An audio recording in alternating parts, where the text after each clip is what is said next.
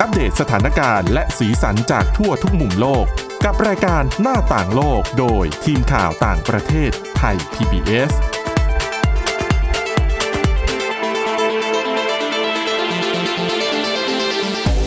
สวัสดีค่ะ ต้อนรับคุณผู้ฟังเข้าสู่รายการหน้าต่างโลกนะคะ อัปเดตสถานการณ์ สีสัน สาระเรื่องราวต่างๆ ทั่วทุกมุมโลกกับทีมข่าวต่างประเทศไทย PBS เช่นเคยนะคะ ติดตามฟังกันได้ผ่านทางพอดแคสต์ ค้นหาคำว่าหน้าต่างโลก หรือไปที่ www.thaipbspodcast.com นะคะ วันนี้อยู่กับคุณทิพย์ตะวันธีรนัยพงษ์และดิฉันวินิษฐาจิตกรีค่ะ สวัสดีค่ะ วันนี้เรามีเรื่องความคืบหน้าของที่ยูเครน เล็กๆ น้อยๆ มา ค่ะ อัปเดตให้คุณผู้ฟังฟังกันสำหรับในช่วงนี้ที่ครบ 5 สัปดาห์ของการที่รัสเซียบุกยูเครน แล้วโอ้โห เกินเดือนละ สถานการณ์ความคืบหน้ามีมากมาย รายวันรายชั่วโมง แต่ว่าก่อนที่จะไปถึง เรื่องที่ทั่วโลกจับตามองที่ยูเครนเนี่ย จริง ๆ ตอนนี้แถบบ้านเราเพื่อนบ้านทางตอนใต้นี่เอง มีประเด็นที่ จริง ๆ น่าจะเป็นที่พูดถึงกันมาสักพักแล้วล่ะ แต่ว่า ใช่ค่ะ ไฮไลท์มันมาเกิดขึ้นตอนนี้ เพราะว่าคดีเนี่ยเรียกว่าใกล้มาถึงจุดสิ้นสุดไหม ดิฉันว่าน่าจะคือถ้าไปถามนักกฎหมายของทางสิงคโปร์เนี่ยเขาก็บอกว่าคดีน่าจะถึงที่สิ้นสุดแล้วล่ะเพราะว่าหลังจากนี้ก็ยื่นยื่นขออุทธรณ์ไม่น่าจะได้แล้วอะนะคะ ค่ะ ก็ประเด็นนี้เป็นเรื่องคดีของชายชาวมาเลเซียคนหนึ่งค่ะ ที่เขาลักลอบขนเฮโรอีนเข้าไปในสิงคโปร์คือต้องบอกแบบนี้ก่อนว่าสิงคโปร์เนี่ยเป็นหนึ่งในประเทศที่มีกฎหมายจัดการกับเรื่องของคดียาเสพติดที่เข้มงวดที่สุดในโลกนะคะ ค่ะ คือเขาบอกว่าเพียงแค่คุณมียาเสพติดในครอบครอง เกิน 15 กรัม 15 กรัมนี่ประมาณไหน นะ ก็เขาบอกว่า4 40 กว่ากรัมเนี่ยสามช้อนโต๊ะ 15 กรัมก็แค่ช้อนโต๊ะ ช้อนเดียวมั้ง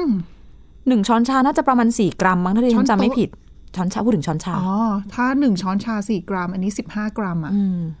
ก็นิดเดียวอ่ะ ค่ะ เขาบอกเพียงแค่คุณมีนะคะ เกิน 15 กรัม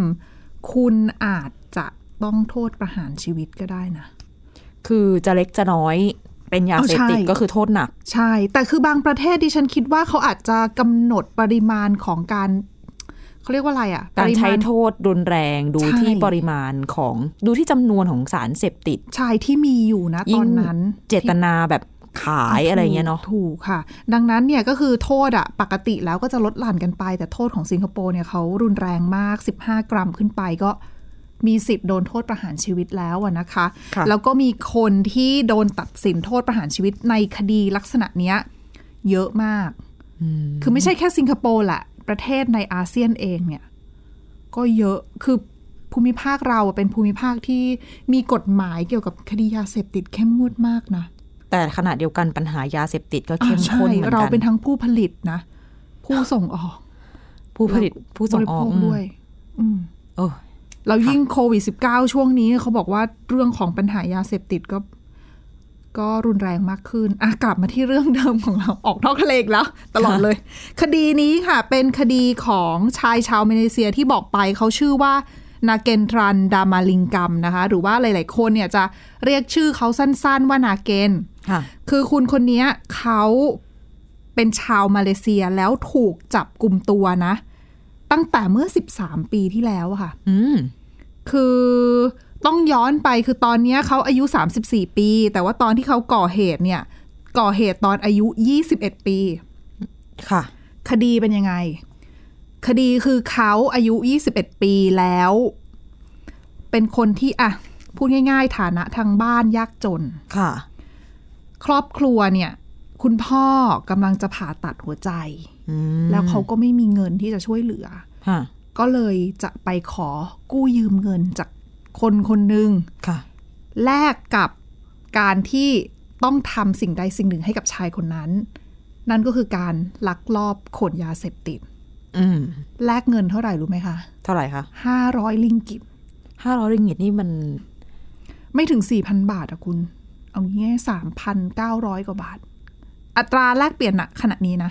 อืม โดยที่ยาเสพติดที่เขานำเข้าสิงคโปร์เนี่ยคือเฮโรอีน แล้วก็บรรจุมาในห่อ ปริมาณเพียงแค่ไม่ถึง 43 กรัมอะค่ะ 42.7 นิด ๆ ข เขาบอกว่าคิดเป็นสามช้อนโต๊ะอ่ะคือถ้าเอามาตวงด้วยช้อนโต๊ะอะเป็นแค่สามช้อนโต๊ะเท่านั้นเอง ค่ะ ก็คงใส่ซองเออ ใช่แล้วเขาก็คือเหมือนกับพันแล้วติดเอาไว้กับที่ต้นขา อ่า แล้วก็ผ่านแดนเข้ามา ค่ะ ปรากฏเจ้าหน้าที่ สิงคโปร์กับมาเลเซียที่อยู่ตรงจุดข้ามแดนเนี่ย พบ ก็คือ พบพิรุษแหละ ข้ามแดนทางบกเนี่ยแหละ อืม พบพิรุษขอตรวจ ค่ะ เจอ ก็หนึ่งอ่ะโดนทำร้ายร่างกาย เขาบอกโดนเจ้าหน้าที่ทำร้ายร่างกาย อ๋อ โดนให้ถอดชุดเพื่อตรวจค้น ค่ะ ก็คือเป็นมาตรการของเจ้าหน้าที่ที่ค่อนข้างจะอ่ะพูดง่ายๆ คือทางฝั่งทนายความเขาบอกว่าค่อนข้างใช้ความรุนแรงแหละ อ่าค่ะ อ่าในการตรวจนะนะคะ แล้วก็อ่ะพบเจอตอนแรกเนี่ย ไม่ยอมรับสารภาพ ตอนแรกบอกว่าโดนบังคับให้ขนเข้ามา แต่พอเรื่องดำเนินไปเป็นในการสอบสวนคดีอะนะคะเขาก็สารภาพว่าเขาเนี่ยทำเพื่อแลกกับเงิน 500 ริงกิต อืม คือยอมทำเพราะว่าจะเอาเงินไปให้กับคุณพ่อ ค่ะ ศาลก็เลยตัดสินว่า เขารู้ว่าเขากำลังกระทำความผิดอยู่ คือรู้ดีว่ากำลัง ใช่กำลัง ขน ทำอะไร ยาเสพติด ใช่ และมันผิด ใช่ แต่ ดัง ก็ นั้ ท น ปีถัดมาหลังจากที่มีถูกจับกลุ่มตัวปี 2009 ปี 2010 ก็ถูกตัดสินโทษประหารชีวิต ำอืม อืม แล้วทีนี้ ประเด็นไม่ใช่แค่นั้น คือทนายความก็พยายามยื่น ขออุทธรณ์เพราะว่ามองว่าคดีนี้คือขนของก็น้อยไง คือจำนวนของยาเสพติดมันนิด ใช่เขา เดี ก็ ยว มองว่าอืมคดีลงโทษหนักไปหรือเปล่า คือไม่ได้บอกว่าขนนิดเดียวแล้วถูก ห อ่า รือว่าไม่ผิดนะ เพียงแต่ ผิด ว่า โทษมันเหมาะสมห แร รื ง อไม่ ถูกต้องค่ะ แต่ว่าศาลก็ปฏิเสธ แต่ว่ามันมีจุดพลิกผันอยู่หนึ่งจุดนะคะ คือในปี 2012 สิงคโปร์แก้ไขกฎหมายหนึ่งค่ะ ดิฉันจำชื่อกฎหมายไม่ค่อยได้นะน่าจะเป็น misuse of drugs act คือกฎหมายฉบับเนี้ยเขาแก้ไขปี 2012 บังคับใช้ 2013 กฎหมายนี้สำคัญยังไง คือเขาบอกว่า คือปกติแล้วถ้าคุณมีเฮโรอีน มียาเสพติดเกิน 15 กรัม ค่ะ ต้องโทษประหารชีวิตได้ถูกไหมคะ อ่า แต่กฎหมายที่มีการแก้ไขเขาบอกว่า ถ้าคุณพิสูจน์ได้ว่า คุณเป็นคนที่มีความผิดปกติทางจิต อ่า แล้วคุณทำหน้าที่เพียงแค่ส่งของอย่างเดียว คุณไม่ได้ใช้ คุณไม่ได้ค้า เพราะสิงคโปร์ต้องบอกว่าเป็นหนึ่งในประเทศที่มีการจับกลุ่มตัวคนที่ลักลอบขนอย่างเดียวอะขนข้ามแดนอย่าง ขน เดียว นี่ไม่ถือว่าค้าขายเหรอ เขา ป็น ใช้คำว่า แ transport โอเค ไม่ใช่เป็นคนค้า ก็คือรู้แหละว่ามีแบบเหมือนเจ้ามืออยู่เบื้องหลัง ใช่ มีตัวบงการ อืมก็คือเหมือนเป็นตัวเล็กๆ ในขบวนการอะ อืม เขาก็มองว่าอะถ้าคุณพิสูจน์ได้ว่าคุณมีปัญหาเรื่องสุเออไม่ใช่สุขภาพมีความผิดปกติทางจิต แล้วคุณก็ขนอย่างเดียวเนี่ย คุณสามารถขอลดหย่อนโทษจากโทษประหารชีวิต ให้เป็นโทษจำคุกตลอดชีวิตได้ ค่ะ แต่นั่นอยู่บนเงื่อนไขว่าคุณต้องพิสูจน์ได้นะเออ ว่าอืม ซึ่งกรณีของนาเกนค่ะ เขามีการตรวจสอบแล้วว่า IQ ของเขาเนี่ยทดสอบ IQ อะนะ ค่ะ หกสิบเก้า อ่า ซึ่งเขาบอกว่าคนที่มี IQ ต่ำกว่า 70 จะถูกพิจารณาว่าเป็นผู้ที่มีความบกพร่องทางสติปัญญา อ่ะ อ่า ดังนั้นเนี่ยเขาบอกว่านาเกนเข้าข่ายนะ ทนายความบอก บกพร่องทางสติปัญญากับ ใช่ ผิดปกติทางจิตมัน มัน คือ คาบ สาร เกี่ยวกันอยู่นะ ใช่ คือศาลก็มองว่ามันไม่เพียงพอ คือฝั่งทนายเขาบอกเขามองว่า เหตุผลแบบเนี้ยเรื่องความบกพร่องทางสติปัญญาเนี่ย มีผลเพียงพอที่จะทำให้ชายคนนี้ไม่ต้องโทษประหารชีวิต เพราะว่าอ้างไม่ว่าจะเป็นกฎหมายระหว่างประเทศ กฎหมายสิทธิมนุษยชน ค่ะ ระหว่างประเทศก็ตามเนี่ยคือเขาอ้างมาได้หมดแล้วก็คือคนที่อาจจะมีความผิดปกติทางจิตอย่างเงี้ยถูกตัดสินประหารชีวิตไม่ได้อะไรเงี้ยเขาก็มีข้อยกเว้นอยู่อะนะคะ ค่ะ แต่คือทางศาลเนี่ยเขาก็ไม่รับฟังอยู่ดี คือหลายต่อหลายครั้งหลังจากนั้นเนี่ยทางทีมทนายก็พยายามยื่นโดยใช้เงื่อนไขนี้ เรื่องของความผิดปกติ ความบกพร่องทางทางสติปัญญา แต่ว่าศาลเนี่ยให้เหตุผลว่าผู้ก่อเหตุ รู้ดีว่าสิ่งที่ตัวเองกำลังทำเป็นสิ่งที่ผิด อ๋อ เพราะตอนก่อเหตุก็พยายามที่จะซุกซ่อนปกปิดสิ่งที่ตัวเองทำผิดไง อ่าอ่า เออ แล้วแล้วเขาทางศาลก็เลยบอกว่ามองว่าเห็นว่าเขาตั้งใจที่จะก่ออาชญากรรม ก็คือดูตามเจตนา ใช่ น่าจะคล้ายกับเรื่องเวลาที่เราดูเรื่องของกฎหมาย เกี่ยวกับการฆาตกรรม อืม ในฝั่งแบบสหรัฐอะไรออ่าย่าง ใช่ เงี้ย แต่อันนั้นฆาตกรรมไง แต่ว่ามัน คือ ก็ดู บางคน ที่ ก็ เจต มอง นา ว่า ได้ไง ใช่ ใน คือ การ ศาล พิจารณาโทษ ศาลก็ก็ยกเอาตรงนี้นี่แหละมาพูดถึงเรื่องของเจตนาว่าแบบเพราะตั้งใจดังนั้นเนี่ย ก็ยังคงยืนตามคำตัดสินของศาลชั้นต้นหนึ่งสองก็คือ เขาบอกว่าถึงแม้ว่าทีมทนายความ ฝ่ายของนาเกนเนี่ยจะอ้างว่าสิ่งที่ศาลสิงคโปร์ตัดสินเนี่ยมันเป็นการละเมิดกฎหมายระหว่างประเทศก็ตามเนี่ยทางทิทางศาลของสิงคโปร์ก็ยืนยันว่า กฎหมายของสิงคโปร์ ค่ะ ต้องมาก่อน อ่า คือไม่ว่าต่างประเทศระหว่างประเทศจะมีกฎหมายยังไงก็ตาม คุณกระทำผิดในสิงคโปร์กฎหมายที่ต้องมีการบังคับใช้ก็คือกฎหมายในสิงคโปร์แล้วเขาก็เชื่อว่ากฎหมายที่เข้มงวดขนาดนี้จะทำให้สิงคโปร์ปลอดภัย ก็เป็นแนวปฏิบัติของเขาอะเนาะ อืมนั่นแหละ แต่ว่าคดีเนี้ยทำให้สิงคโปร์แล้วก็ชื่อของนาเกนเนี่ย ดังไปทั่วโลกเลยนะ ค่ะ คือคนที่คือด้วยความที่คดีเนี้ยเป็นคดีตั้งแต่ 13 ปีที่แล้วอะ่ะ แล้วก็มีความพยายามในการเคลื่อนไหวอยู่ตลอดเวลาของกลุ่มนักสิทธิมนุษยชนนะนะคะ ทั้งในสิงคโปร์ทั้งในมาเลเซียเขาบอกว่าเรื่องเนี่ย ไปถึงสหภาพยุโรป ไปถึงรัฐสภาอังกฤษ ค่ะ ริชาร์ดแบรนสันที่เป็นมหาเศรษฐีของอังกฤษก็ออกมาเคลื่อนไหวเรื่องนี้เหมือนกันนะ คือเรียกร้องขอให้สิงคโปร์เนี่ย อย่าประหารชีวิตชายคนนี้เลย เพราะเขามองว่าหนึ่งเป็นคนที่มีความบกพร่องทางสติปัญญา เงินคือดูแล้วอะถึงแม้จะตั้งใจแต่คือปริมาณมันก็น้อยเงินก็ได้มันน้อยแถมเอาไปช่วยครอบครัวอีกต่างหาก หมาย คือ ถึงเรื่องเจตนาเรื่องเหตุผลอะไรก็ คือเขาดูหลาย ๆ ด้านแล้วเขาก็รู้สึกว่าอืมมันคือสิ่งที่ชายคนนี้นาเกนกระทำความผิดไปเนี่ย มันเป็นผลพวงจากตัวเขาเองเหรอ หรือว่าเป็นเรื่องของปัญหาทางเศรษฐกิจ ปัญหารากเหง้าของความยากจน ความไม่เท่าเทียมที่เกิดขึ้นในสังคมหรือเปล่าที่ผลักดันให้ตัวเขาต้องก่อเหตุแบบนี้ขึ้นมา อืม แล้วคดีของนาเกนไม่คือสิงคโปร์เนี่ยมีคดีในลักษณะนี้นะคะ ตอนเนี้ยอย่างน้อยสามคน ค่ะ คือนอกจากนาเกนก็มีอีกสองคนที่เป็นคนที่มี IQ ต่ำแล้วถูกตัดสินประหารชีวิตจากคดียาเสพติดที่มีการลักลอบเอาเข้าแค่ไม่กี่กรัมแบบเนี้ย อืม จำนวนน้อย ก็มีเหมือนกัน คือคนที่เรียกร้องขอความเป็นธรรมหรืออะไรต่าง ๆ ให้นาเกน อืม ไม่ใช่ว่าจะให้ เรียกว่ายกเลิกการลงโทษนะ เอาไม่ใช่ คือ อ่า เขาขอแค่ว่า คือรวมไปถึงตัวครอบครัวด้วยนะ และทีมทนาย คือรู้ว่านาเกนทำผิด ค่ะ แต่ขอว่าไม่ประหารชีวิตได้ไหม ขอเป็นจำคุกตลอดชีวิตได้ไหม อืม เออแต่คือศาลก็ไม่รับไง เพราะสำหรับสิงคโปร์ที่คือกฎด้วยกฎหมายเขาแล้วเนี่ยถ้าเป็นเรื่องยาเสพติดคือเรื่องคอขาดบาดตายเนาะ เข้มมาก อินโดนีเซียเนี่ย มาเลเซีย เป็นประเทศที่ โอ้โห ขึ้นชื่อนะคะ แล้วคนที่ถูกตัดสินประหารชีวิตจากคดียาเสพติดเนี่ย ไม่ใช่คนตัวเองอะพลเรือนตัวเองเท่านั้ เป็นข่าวน มา ชาว บ่อย ต่างชาติ ใช่ อืม มีชาวยุโรปหลายจำนวนหนึ่งเลยนะ ที่ถูกตัดสินประหารชีวิตจากคดียาเสพติดในในอินโดนีเซีย ในมี โดนจับ ออส ที่ เตรเลียน บาหลี ด้วยมั้ง ใช่ เยอะนะคะออสเตรเลียนก็เยอะ ดังนั้นเนี่ยก็หลาย ๆ คนก็เลยหันมาพูดถึงเรื่องนี้ แล้วที่น่าเจ็บช้ำใจอีกอย่างหนึ่งสำหรับนักเคลื่อนไหวคือเขาบอกว่า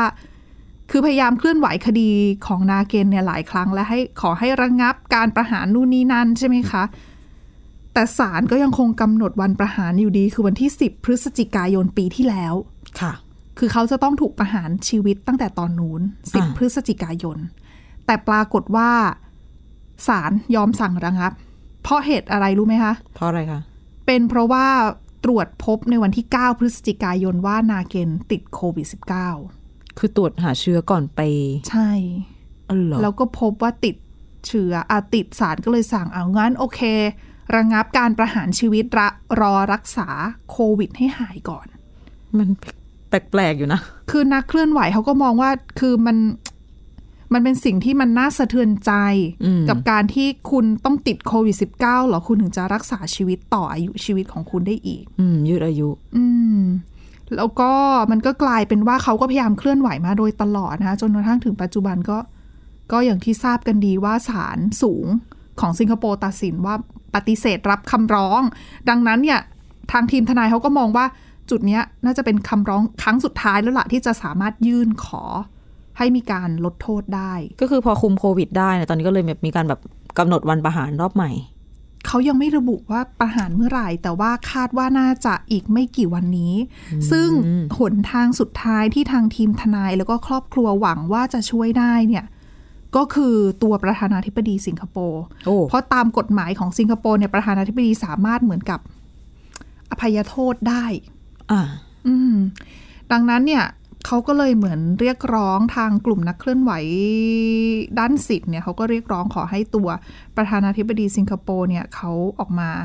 ช่วยเหลือหน่อย ก็คือเหมือนกับอีกหลาย ๆ ประเทศที่ประมุขนี่มีสิทธิ์ให้อภัยโทษได้ ใช่แต่แต่ก็ยังไม่ได้เห็นข่าวอะไรมากนะคะ คือมีกลุ่มเคลื่อนไหวที่พยายามที่จะให้ความช่วยเหลือนาเกนนี่ค่อนข้างเยอะแล้วคือ หน้าของเขาเนี่ยก็กลายเป็นเหมือนกับสัญลักษณ์ แล้วก็ตัวแทนของกลุ่มเคลื่อนไหวเรื่องของการต่อต้าน โทษประหารชีวิตในสิงคโปร์ก็เยอะพอสมควรแหละ มีมีใครประเมินบ้างไหมคะว่า การขออภัยโทษจากประธานาธิบดีสิงคโปร์เนี่ย เป็นไปได้มากน้อยแค่ไหน ไม่มีใครพูดถึงแล้วก็ยังไม่มีท่าทีจากทำเนียบประธานาธิบดีนะ แต่ว่าก่อนหน้าเนี้ยเมื่อปลายปีที่แล้วช่วงที่เขากำลังจะถูกประหารชีวิตเนี่ย ตัวนายกรัฐมนตรีมาเลเซียเองเนี่ย อืม ซึ่งคนนี้เขาเป็นเป็นคนสัญชาติมาเลเซียถูกไหมคะ ค่ะ ตัวนายกของมาเลเนี่ยทำหนังสือขอผ่อนผันโทษ อืม ไปยังตัวลีเซียนลุง ค่ะ นายกรัฐมนตรีสิงคโปร์ อืม แต่เรื่องก็เงียบ เหรอ อืม คือผู้นำประเทศทำหนังสือไปเองแต่ แต่ว่าเงียบ ก็เงียบอยู่ดี เพราะจริง ๆ มันก็คือ กฎหมายบ้านเขา อ อ่ะ ธิปไตย ก็ถูก เขา ถูก เขาจะบังคับใช้ของเขา คือเขาเขาเชื่อมั่นว่าว่าบทลงโทษแบบนี้ ช่วยทำให้คนไม่กล้ากระทำความผิดจริง ก็อาจจะ คือแม้แม้แต่ชาวสิงคโปร์คือก่อนหน้านี้ที่ฉันเหมือนเห็นผ่านๆเป็นผลสำรวจความคิดเห็นของชาวสิงคโปร์เองนะคะจำนวนหนึ่งก็จำจำนวนมากเลยล่ะที่ตอบแบบสำรวจ ก็เชื่อว่าโทษประหารชีวิตเนี่ยช่วยในการลดการก่อเหตุ แล้วก็ลดเรื่องของคดียาเสพติดลงได้ มันก็อาจจะจริงนะ แต่ว่าคือนักเคลื่อนไหวด้านสิทธิ์อะเขามองว่า มันคนละประ มัน เด็นกัมันนแหละ พิสูจน์ไม่ได้ อ่ะโอเคใช่ มันพิสูจน์ไม่ได้ว่ามันลดได้จริงมากน้อยแค่ไหน แต่ที่สำคัญคือ ถ้าเป็นคดีฆาตกรรมอะยังจะพอเข้าใจได้ ว่ามันเป็นการพรากชีวิตของคนอีกคน ใช่ แต่คดียาเสพติดเนี่ยบางอย่างเขาก็มองว่ามันไม่ได้แก้ที่ต้นเหตุหรือเปล่า คือถึงแม้ว่าคุณจะมีโทษประหารชีวิตทำให้คนกลัวก็ตามเนี่ย แต่ในเมื่อถ้าคุณอยู่ในจุดที่คุณไม่มีเงิน คุณต้องการเงินมาก แล้วคุณไม่สามารถมีชีวิตอยู่รอดได้แล้ว ถ้าคุณไม่ทำแบบนี้อะถึงแม้ว่าจะเป็นโทษประหารชีวิต คุณก็ยอมเสี่ยง ดีกว่าคุณไม่ทำอะไรเลย คือบางทีในมุมของผู้บังคับใช้กฎหมายอ่ะ มันคือสิ่งที่หมายถึงสารเสพติด ยาเสพติดนะ มันคือสิ่งที่ทำลายชีวิตคนได้เยอะอะ อ้าวใช่ มันอาจ คือใน จะ มุมหนึ่งเขาก็มองแบบนี้ สำหรับใช่สำหรับหลายๆคนนะมันอาจจะเลวร้ายกว่าฆาตกรรมก็ได้ ด้วย นะ ซ้ำ อืม อืม แต่นั้นก็ขึ้นกับปริมาณไงจำนวนปริมาณของยาเสพติดด้วย ดังดังนั้นประเด็นเนี้ยเลยยังเป็นข้อถกเถียงกันอยู่ แต่ว่าคือถ้ามองภาพรวมของทั้งโลกแล้วเนี่ย สถานการณ์เรื่องของการใช้กฎหมายเหล่านี้ในภูมิภาคเอเชียตะวันออกเฉียงใต้มันค่อนข้างเข้มข้นไง อ่ะ คือแหละคือสิบประเทศนับไปเลยอะ่ะ อืม แล้วอย่างฟิลิปปินส์อย่างเงี้ยดูเหมือนจะดีกว่า ในกรณีที่ไม่มีโทษประหารชีวิต ค่ะ แต่อย่าลืมว่าสงครามปราบปรามยาเสพติดของโรดิโกดูเตอร์เต้ มีผู้ต้องสงสัยในคดียาเสพติดเสียชีวิตไปแล้ว กี่พันคน มันไม่มีตัวเลขแน่ชัดด้วยเนาะ อืม ก็น่าจะเฉียดเฉียดหมื่นเหมือนกัน ใช่ คือปัญหานี้มันก็เลยกลายเป็น คือก็ไม่รู้ว่าจะต้องแก้ยังไงนะคะคือมันก็ต้องแก้ตั้งแต่ต้นเหตุนั่นแหละ อ๋อ อีกมุมหนึ่งถ้าลองพยายามเข้าใจผู้บังคับใช้กฎหมายในสิงคโปร์อาจจะเป็นมุมที่ว่า ถ้าเกิดเรา ถ้าเกิดเขาลดหย่อนผ่อนโทษ ให้คนคนนี้ มันก็จะเป็น เค กร ส ณี อื่นๆ ก็ ถูก อาจจะต้องลดหย่อนโทษอย่างที่บอกไปก็มีเคสใกล้เคียงกันแบบเนี้ย ในสิงคโปร์ด้วยเหมือนกัน แล้วพอลดหย่อนกันไปหมดหลายๆกรณี คราวนี้ในอนาคตเนี่ย ทนายความอาจจะใช้เป็น ลุกล้อลุกชนในการ อืม ช่วยลูกความ อาจจะสมมตินะ อาจจะไม่ได้มีปัญหาอะไรเกี่ยวกับสแต่เขา ติ บอก ปัญ ว่า ญา เงื่อนไขคือต้องมีการพิสูจน์ได้ว่ามีปัญหาเรื่องของความบกพร่องทางสติปัญญา แล้วก็ทางทีมทนายเขาขอให้มีการเขาเรียกว่าอะไรอ่ะจัดทีมผู้เชี่ยวชาญอิสระเพื่อมาประเมินคือถ้าศาลไม่เชื่อว่าคนนี้ มีปัญหาเรื่องของสติปัญญาจริง ค่ะ ไม่เชื่อว่ามี IQ ตามจริง ไม่เป็นไรศาลสั่งตั้งคณะกรรมการที่เป็นผู้เชี่ยวชาญอิสระมาตรวจสอบสิ ซึ่งดีนะ ไม่ได้เป็นของรัฐด้วยไม่ใช่ของ ศาลไม่รับศาล อ้า ป ว ฏิเสธศาลก็ปฏิเสธอยู่ดี เพราะศาลใช้คำใช้เหตุผลเดิมคือ เขาตั้งใจที่จะกระทำความผิด เขารู้อยู่ว่าสิ่งที่เขาทำผิด ก็คือไม่ได้สนใจแล้วว่า เรื่องของสติปัญญา เป็นยังไง หรือความสามารถอะไรเป็นยังไง เป็นดูที่เจตนา ใช่ อืม มันก็คือเป็นเขาเรียกว่าอะไรนะดุลพินิษของศาล อืม ซึ่งก็ไปก้าวล่วงตรงนั้นไม่ได้ไง ก็เป็นการแบบเชิดชูกฎหมายของประเทศ ใช่ใช่ อืม ก็ก็ถือเป็นอีกหนึ่งคดีตัวอย่างนะคะเขาบอกว่าถ้ามีการประหารชีวิตจริงเนี่ย ก็จะเป็นการประหารครั้งแรกนับตั้งแต่ปี 2019 ค่ะ 20 21 22 ก็ 2-3 ปี ก็เหมือนพักไปช่วงโควิดหรือเปล่า เขาไม่ได้บอกอะแต่ว่าหลาย ๆ ประเทศถึงแม้ว่ามีโทษประหารชีวิตก็ไม่ได้ประหารจริงก็มีนะ ก็คือบ้านเรานั่นแหละ ใช่ นานละ ใช่ก็คือถึงมีถึงลงโทษ ลงโทษว่าจะต้องโดนประหารชีวิต แต่ว่าก็ไม่ถูกประหารไงก็อาจจะจำคุกไป อาจจะใช้นู่นใช้นี่เขาเรียกว่าอะไรอ่ะ เป็นคำศัพท์ทางกฎหมายอ่ะดิฉันก็ไม่ค่อยถนัดเท่าไหร่ ว่าแบบเหมือนคือไม่ได้ลดโทษ แต่ว่าก็เลื่อนเลื่อนการกำหนดที่จะป อัน ระหาร น่า ชี จะ วิต เป็นเหมือนบ้านเรา ก็คือมีการตัดสินโทษประหารชีวิตอยู่ ใช่ แต่ไม่มีการบังคับใช้จริง ก็รออยู่ในแดนแดนประหาร เพราะว่าทั่วโลกเขาก็ไม่คือกระแสตอนนี้ก็เป็นเรื่องของการสนับสนุนสิทธิมนุษยชน ไม่สนับสนุนให้มีการประหารชีวิตนะคะมีองค์กรด้านสิทธิที่ออกมาเคลื่อนไหวยกเลิกการประหารชีวิตเนี่ยมากมาย หลายองค์กรทั่วโลกเลยนะคะ อืม เหมือนช่วงปีสองปีที่ผ่านมามี การเสนอเป็นมติอยู่ในที่ประชุม UNGA อ๋อ ด้วยเรื่องของการแบบ เรียกร้องให้ระงับการใช้โทษร้ายแรงโทษประหารนั่นแหละ ค่ะ แล้วก็เขาก็พูดถึงในอาเซียนนะเนาะอย่างใน ช่ ฟิลิป ก็ ปิ โด นส์ ฟิลิปปินส์สั่งห้ามการใช้โทษประหารไปตั้งแต่ปี 2006 ค่ะ แต่ว่าคือ แต่ในทาง รัฐบาล ปฏิบัติ ของดูเตอร์เต้เขาพยายามที่จะฟื้นกฎหมาย คือดูเตอร์เต้เนี่ยขู่ว่า อ่า ฉันจะเอาโทษนี้กลับมาใช้นะ แต่ก็มีการเหมือนที่ฉันได้ข่าวว่าก็มีความพยายามในการผลักดันทางด้านการฟื้น เอาเรื่องของโทษประหารชีวิตกลับมาใช้นะคะ คือมันต้องแบ่งแยกอย่างนี้ก่อนว่าคือหลาย ๆ ประเทศอาจจะมีโทษประหารชีวิต แต่ว่าไม่ได้ประหารคดียาเสพติดนะ ค่ะ ประหารคดีแบบเขาเรียกว่า ก็ อุกชะกันไหม ใช่ เออแบบ ก็ฆ่า โท ค ษ นตายอะไรก็ว่าไป คือมันก็มีหลายระดับเพียงแต่ว่า แล้วแต่บางประเทศก็มีประหารชีวิตบางประเทศก็ไม่มีบางประเทศที่มีอาจจะดูเงื่อนไขว่าอะไรยังไงหนึ่งสองสามสี่สำหรับอาเซียนมาดูข้อมูลในอาเซียนที่น่าสนใจกันสักนิดหนึ่งเป็นข้อมูลจาก Harm Reduction International นะคะ ซึ่งเป็นหน่วยงานที่เหมือนเป็น NGO นี่แหละต่อต้านเรื่องของโทษประหารชีวิตเขาไปเก็บสถิติแล้วเขาพบว่าเมื่อปีที่แล้วเนี่ย มีคนอย่างน้อย 237 คนใน 16 ประเทศทั่วโลกถูกตัดสินประหารชีวิต ค่ะ ในคดียาเสพติด อ่ะ ที่น่าตกใจคืออันดับหนึ่งประเทศอะไรรู้ไหมคะ ประเทศ อินโดนีเซีย อืม 89 คน โห เวียดนาม 87 มาเล15 ลาว 14 อยู่แถวนี้หมดเลย ทีนี้หมดเลย อียิปต์11 สิงคโปร์ 10 คน อืม ไทยก็ติดด้วยปีที่แล้ว 2 คน ค่ะ อืมอันนี้คือตัดสินโทษประหารชีวิตนะ แต่ยังไม่ได้มีการประหาร ก็เป็นการตัวเลขคือตัวเลขที่เห็นมาเนี่ยคือแบบ อยู่ในประเทศแถบเราค่อนข้างเยอะ บ้าน มี เราโทษประหารแล้วเป็นผู้ค้าแหละ อ๋อใช่ใช่แล้วก็มีประเทศที่ถูกจับตามองในเรื่องของการตัดสินคดียาเสพติด ที่คิดว่าน่าจะมีการตัดสินโทษรุนแรง มีคนถูกลงโทษเยอะ แต่ไม่มีการเปิดเผยด้วยนะ จีนซาอุดิอาระเบีย แล้วก็อิหร่าน อ๋อ เป็นสามประเทศที่เขาเชื่อว่าตัวเลขน่าจะสูงมาก แต่ว่าด้วยความที่เป็นประเทศที่ไม่ได้มีการเปิดเผยข้อมูล แล้วการเข้าไปเก็บข้อมูลมันทำได้ยากอะ ค่ะ แล้วก็นอกจากนี้ที่บอกว่าอย่างน้อย 237 คนเนี่ยคือเป็นอย่างน้อยไง อืม เพราะว่าเขาบอกว่าในประเทศที่ถึงแม้จะมีข้อมูล แต่ก็มีบางประเทศที่อาจจะไม่ได้ข้อมูลร้อย ไม่ได้ เปอร์ โป เซ็ ร่ น ง ต์ ใสเสียทีเดียว เก็บสถิติได้ ใช่ ไม่โปร่งใสนัก ใช่เนี่ยก็ถือว่าเป็นเป็นคือตัวเลขมันก็สะท้อนได้บางอย่างแหละ ปัจจุบันก็มี 35 ประเทศทั่วโลกนะคะ ที่มีโทษประหารชีวิตคนที่ในคดียาเสพติด ค่ะ อืม อืม ก็มีความพยายามเคลื่อนไหวอย่างที่บอก ก็ยังไม่รู้ว่าจะคืบหน้ามากน้อยแค่ไหน อืม แล้วก็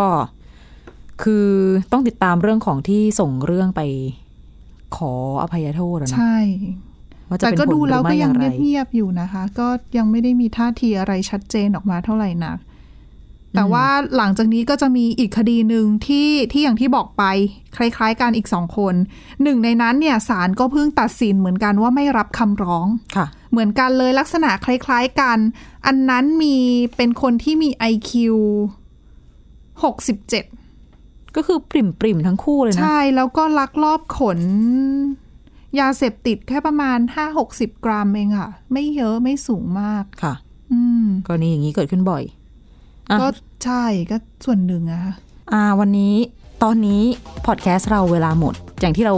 เกริ่นกันไว้ว่าเราจะอัปเดตสถานการณ์เรื่องยูเครน ปรากฏว่าเราให้ข้อมูลคุณผู้ฟังเรื่องของโทษประหารชีวิตในอาเซียนไป สถานการณ์ยูเครนขอติดไว้ตอนหน้าให้คุณผู้ฟังติดตามฟังกันต่อกับรายการหน้าต่างโลกนะคะ และนี่คือเรื่องราวที่นำมาฝากกันสำหรับตอนนี้นะคะ ติดตามฟังกันต่อในตอนหน้าค่ะ เราสองคนและทีมงานทั้งหมดลาไปก่อนสวัสดีค่ะ สวัสดีค่ะ Thai PBS podcast. View the world via the voice.